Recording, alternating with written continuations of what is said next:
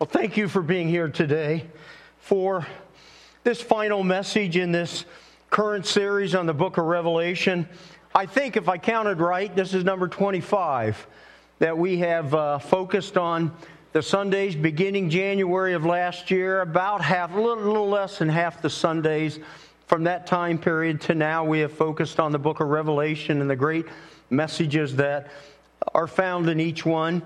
Uh, all those messages uh, we've recorded, they're online, they're on our website. If anybody's interested, also, if you're interested in a CD of one of them and you let me know that, we'll try to make that. Many of the CDs have been made and are kept, and we have them, and others we can reproduce. Um, if you're interested in, in any part of this series, maybe that you, you weren't able to listen to and you want to, we want to make that possible. Today we're in chapter 22 the book of Revelation, the last chapter of the Bible, and it has a lot in it that's amazing and beautiful. I describe this chapter as glimpses of eternity and incredible little clips, and there's a lot of different things in it. It's not like it's one story in chapter 22 to focus on, but there are several parts of chapter 22, and I'm going to focus mostly on the first five verses and then a few observations about the rest of it again tonight, maybe an opportunity for anyone to share, as Pat did, and and and Jen and and uh, Nancy. If you want to come and you want to share what it has spoken to your heart about, I encourage you to do that to be a part of it.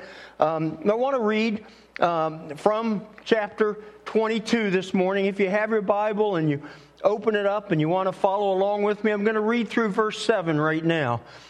Uh, Revelation chapter 22, verse 1. Then the angel showed me the river of the water of life, as clear as crystal, flowing from the throne of God and of the Lamb, down the middle of the great street of the city. On each side of the river stood the tree of life, bearing twelve crops of fruit, yielding its fruit every month. And the leaves of the tree are for the healing of the nations. No longer will there be any curse. The throne of God and of the Lamb will be in the city, and the servants will serve him. They will see his face, and his name will be on his forehead. I'm sorry, on their foreheads. There will be no more night. They will not need the light of a lamp or the light of the sun, for the Lord God will give them light, and they will reign forever and ever. The angel said to me, These words are trustworthy and true. The Lord, the God who inspires the prophet, sent his angel to show his servants the things that must soon take place. Lord, look, I'm sorry, verse 7 Look, I am coming soon. Blessed is the one who keeps the words of the prophecy written in this scroll. There are so many beautiful gifts of eternity right in these verses. One of them, to me, is the river of the water of life and its meaning and how precious it is. That is described by John here as clear as crystal. Something about the river of the water of life got John's attention as he wrote it down and whatever he saw and he sensed and he felt, we may, may be able just to, to try to grasp a little bit of the wonder of this river of the water of life. It also not only is, has a clarity to it, a reality of truth to it, but he describes it as flowing straight from the throne of God and of the Lamb, the river of the water of life. Life is from God. Life is an incredible truth for us to remember and think about the gift of life. The gift of life itself is an incredible gift to cherish. Every single life is from the incredible throne of God. Every person. Every being is from the throne of God. You think of all the symbolism of water throughout the Bible and its ability to give life, to cleanse, to make new again. As water gives life in our physical world, and we think about rivers and fresh water and all the attributes of water that are so foundationally important to life for us. In Revelation 22, we have this little picture of the spiritual reality of water and how God gives us life. God brings issues of life into all of eternity for us in Revelation chapter 22. In the same way that we can understand how water is important in this life, He's conveying to us how precious the life is that God gives for all of eternity is also. For everyone who knows Him and loves Him has that life nourished by the river of the water of life, clear as crystal. And then you have the tree of life. The tree of life. The idea of the source of eternal refilling and renewing. The beautiful picture that God gives us here. On each side of the river stood the tree of life, bearing 12 crops of fruit, yielding its fruit in every month.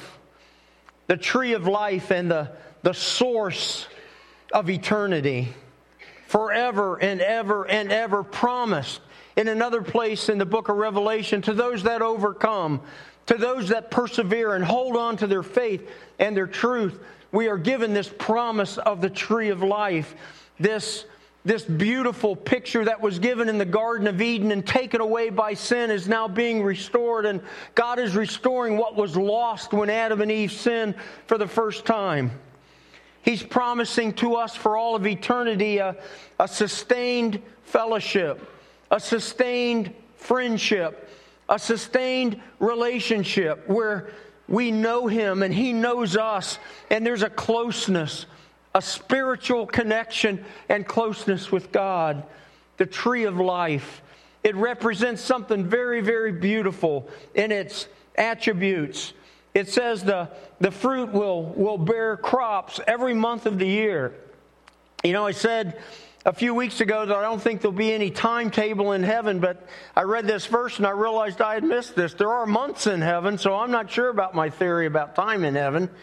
But whatever the case, the story is that every single day of eternity is planned and sustained by the river the water of life and the tree of life, uh, uh or the river, uh, the river and the tree of life. What a beautiful picture. And we're told here in the next verse the leaves of the tree are the, for the healing of the nations. Think about that. The, the leaves of the tree are for the healing of the nations.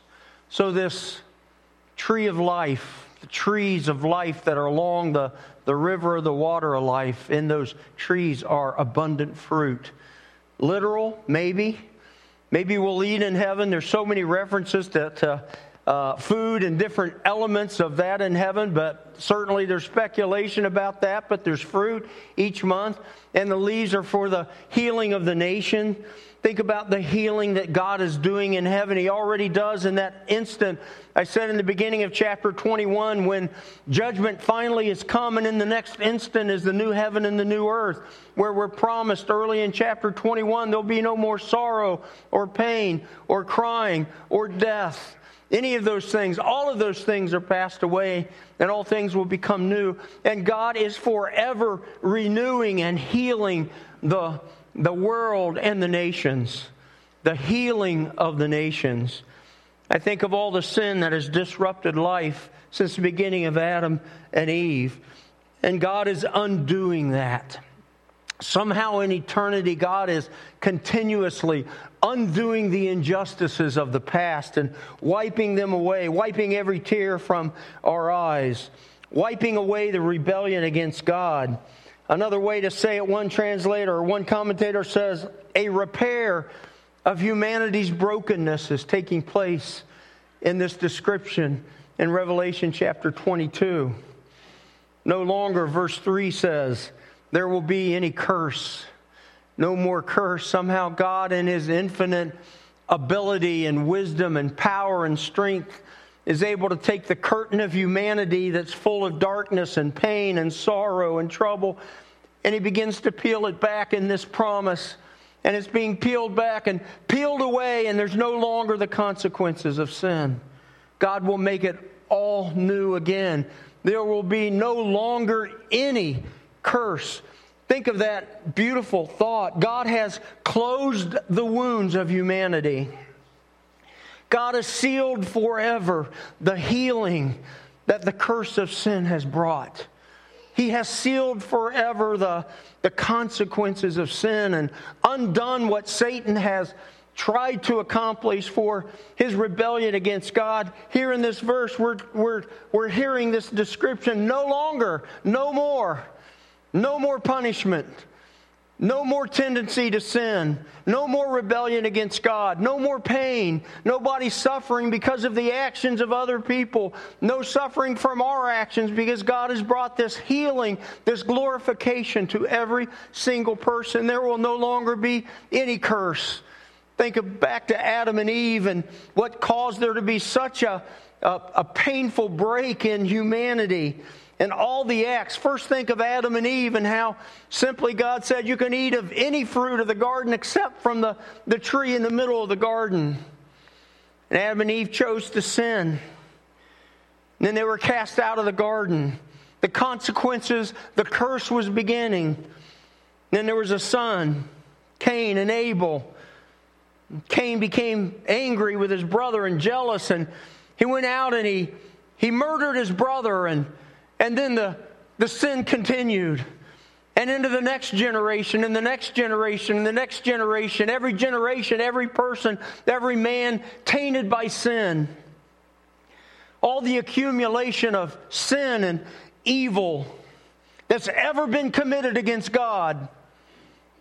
All those things, two things about that. Every sin of humanity from the past, way past, and Bible times, and through the first two, uh, two uh, 2,000 years of the church and today. And until the moment of the final judgment, every accumulated sin, two things about those. Number one, Jesus paid the price for those sins on the cross. And number two, God promises that in the book of Revelation, chapter 22 3, that God will no longer, there will be any curse about sin. What a picture of what heaven and eternity will be like when God wipes away all those things. What an incredible force the healing of God is. The healing of God for all of humanity described here.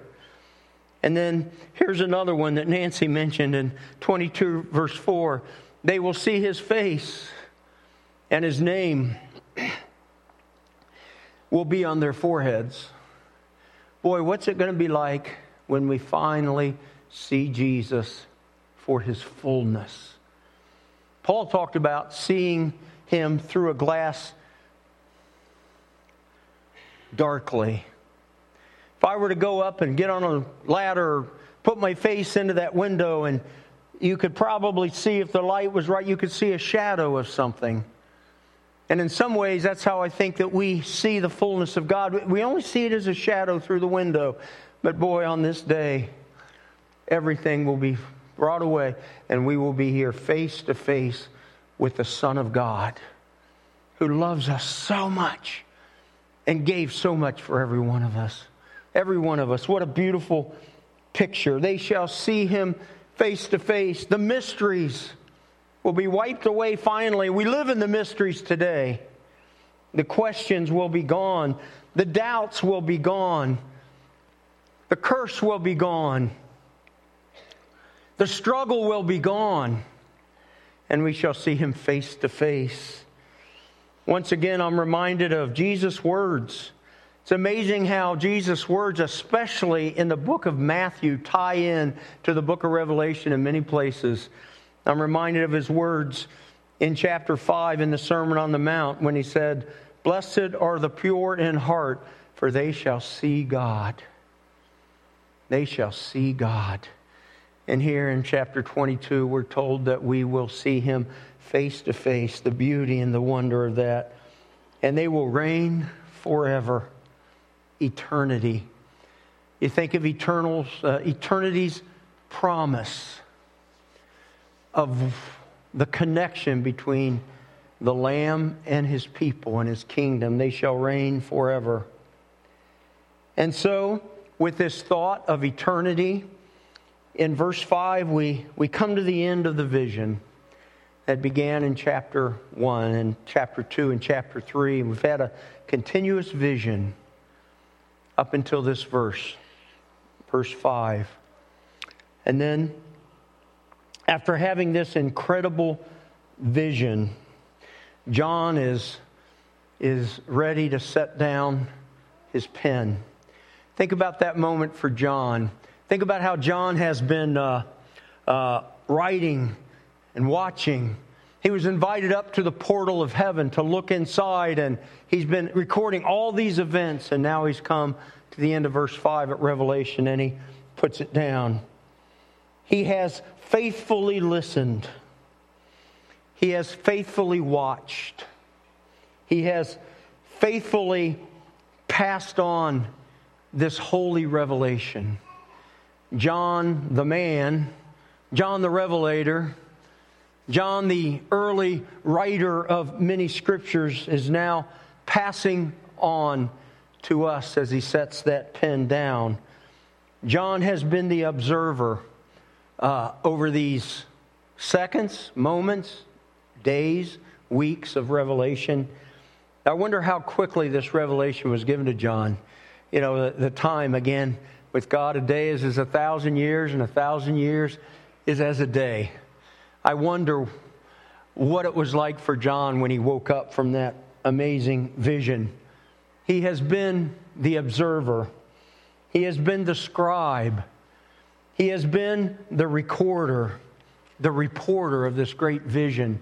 And you think of all the variety of, that's been in this vision that John has been uh, thinking about and watching and observing the creatures, the movement of history, the effects, the practical nature of the book to the seven churches. John has given this vision to the church. John has given this vision to you and I. It is a message for us today, a picture of eternity. Why?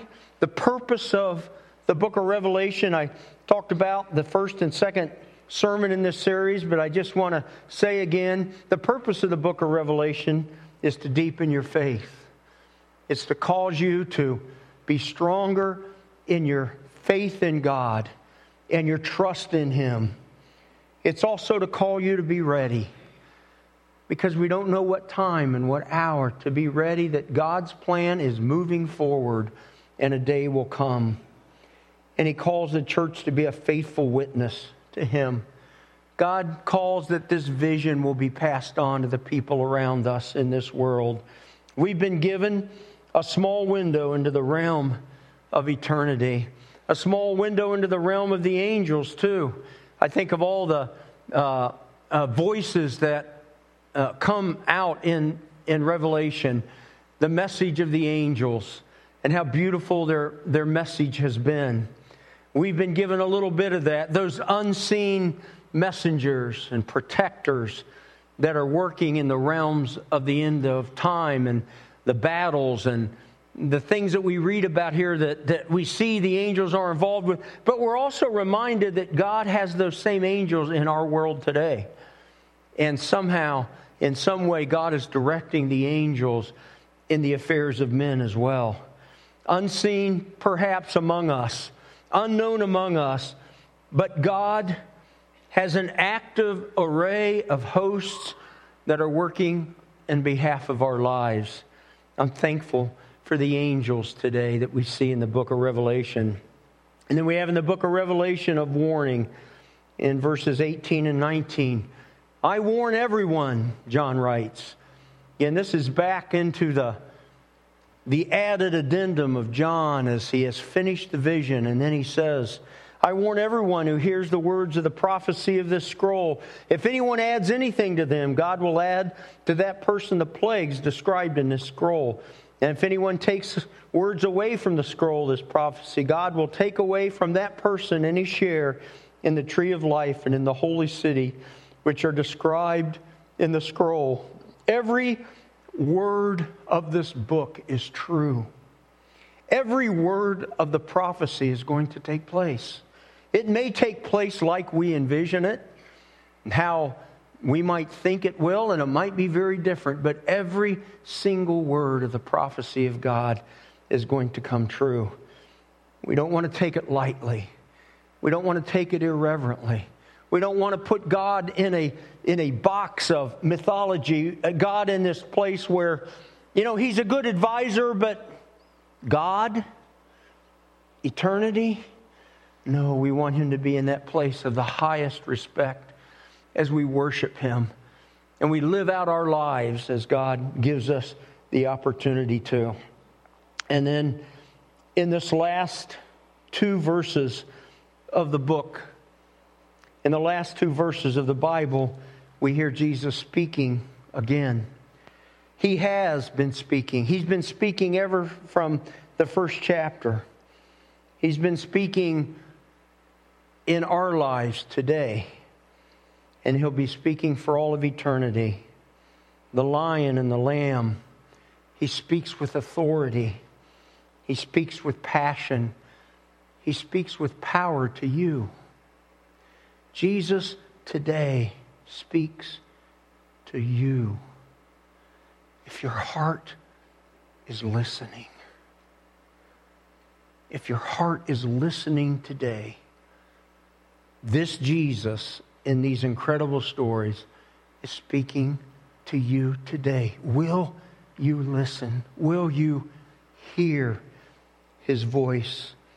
He speaks with passion, he speaks with authority, he speaks with power, he speaks with discernment, he speaks with God's full love.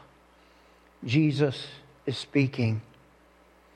And what does he speak about in these last words of the Bible? Well, the key word that Jesus uses, and in fact, he uses it seven times in these last verses, is the word coming or come. In chapter 22, seven times, we're reminded that Jesus is coming. It's like that is the overall theme of chapter 22 coming.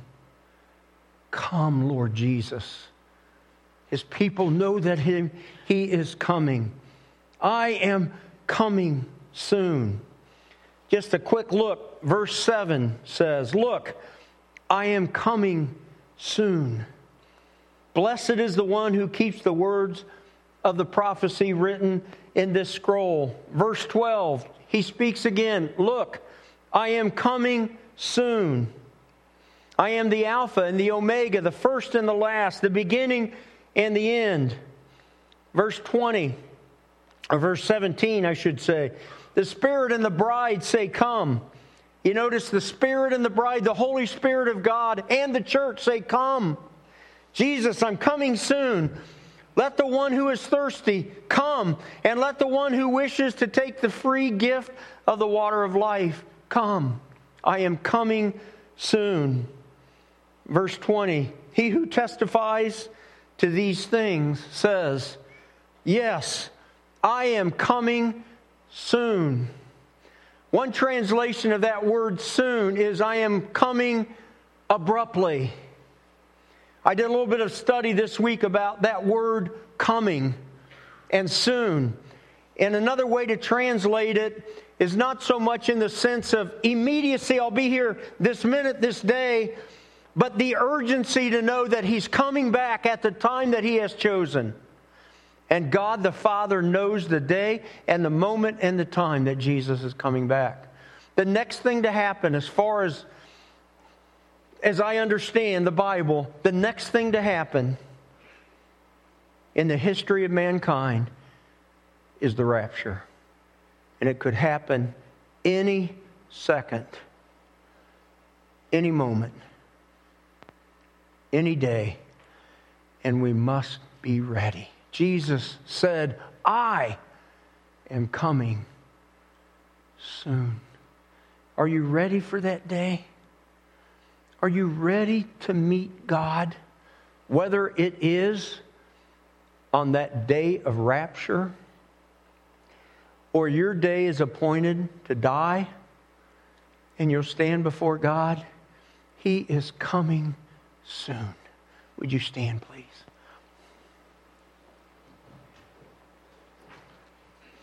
Now I want to read the last verse of the Bible.